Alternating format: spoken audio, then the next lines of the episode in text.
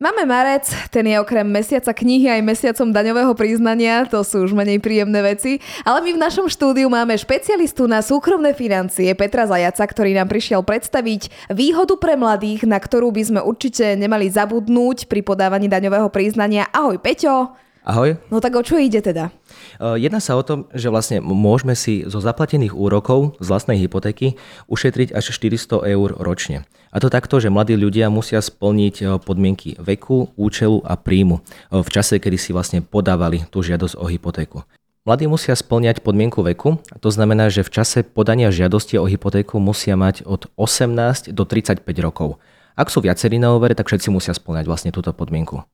Potom tu máme podmienku účelu a tam musí byť buď nadobudnutie, alebo, alebo respektíve kúpa, rekonštrukcia alebo výstavba nehnuteľnosti.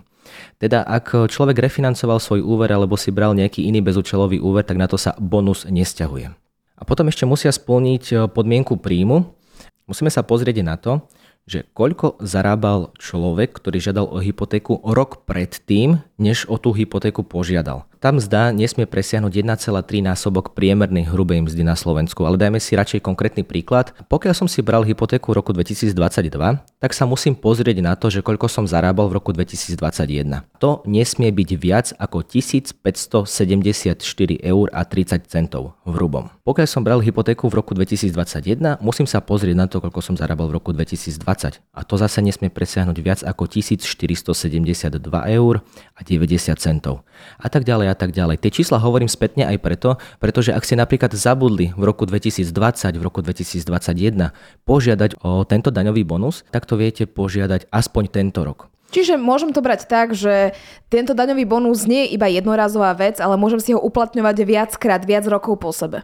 Áno, hovoríš to správne, pretože ak sa kvalifikuješ prvýkrát, tak máš 5 najbližších rokov po sebe idúcich tú možnosť odpočítať si vlastne e, tieto zaplatené úroky v tvojom daňovom priznaní. To znamená, že ak, si, ak som si brala hypotéku, ja neviem, v 2020, zabudla som si 2021 aj 2022 si to uplatniť, tak môžem to urobiť tento rok a aj ďalších 5 rokov? Nie. Môže si uplatniť vlastne už od tohto roku, najbližšie vlastne, keď si brala v roku 2020, tak vlastne 21. rok si nestihla, takže to si už minus jeden rok, ale môžeš aspoň v tom 22., 3., 4. a 5. roku. Takže ešte tieto 4 najbližšie roky si tu uplatniť vieš. Čiže stále 5 rokov potom, ako som si vzala úver. Presne tak, na to treba dávať pozor. Ak som si zobrala úver, tedy som mala 34 rokov, tak môžem si aj tak ten daňový bonus uplatňovať 5 rokov nasledujúcich, pretože už tento rok bude mať 35. Rozhodujúce obdobie je ten prvý rok. Ako náhle prvý rok splňaš všetky tri podmienky, tak vlastne tie nasledujúce roky stačí, ak splňaš podmienku iba toho účelu. To znamená, že ten úver nesmieš refinancovať.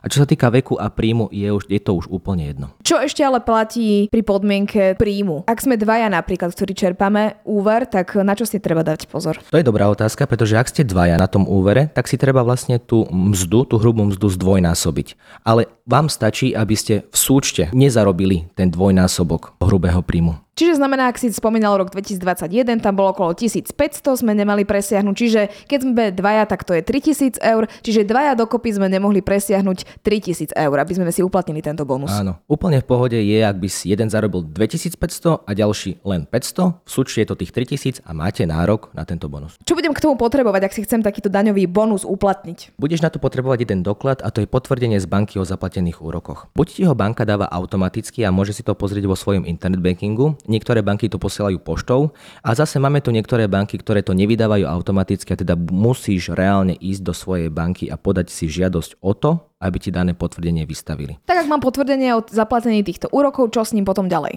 O, treba ísť k svojmu zamestnávateľovi alebo svojej mzdárke, účtovničke, dať im ten doklad a oni s najväčšou pravdepodobnosťou už presne vedia, čo majú robiť. Pokiaľ ti bola mzda o, robená správne celý rok, tak vlastne príde ti celý ten rozdiel tebe na tvoj vlastný účet.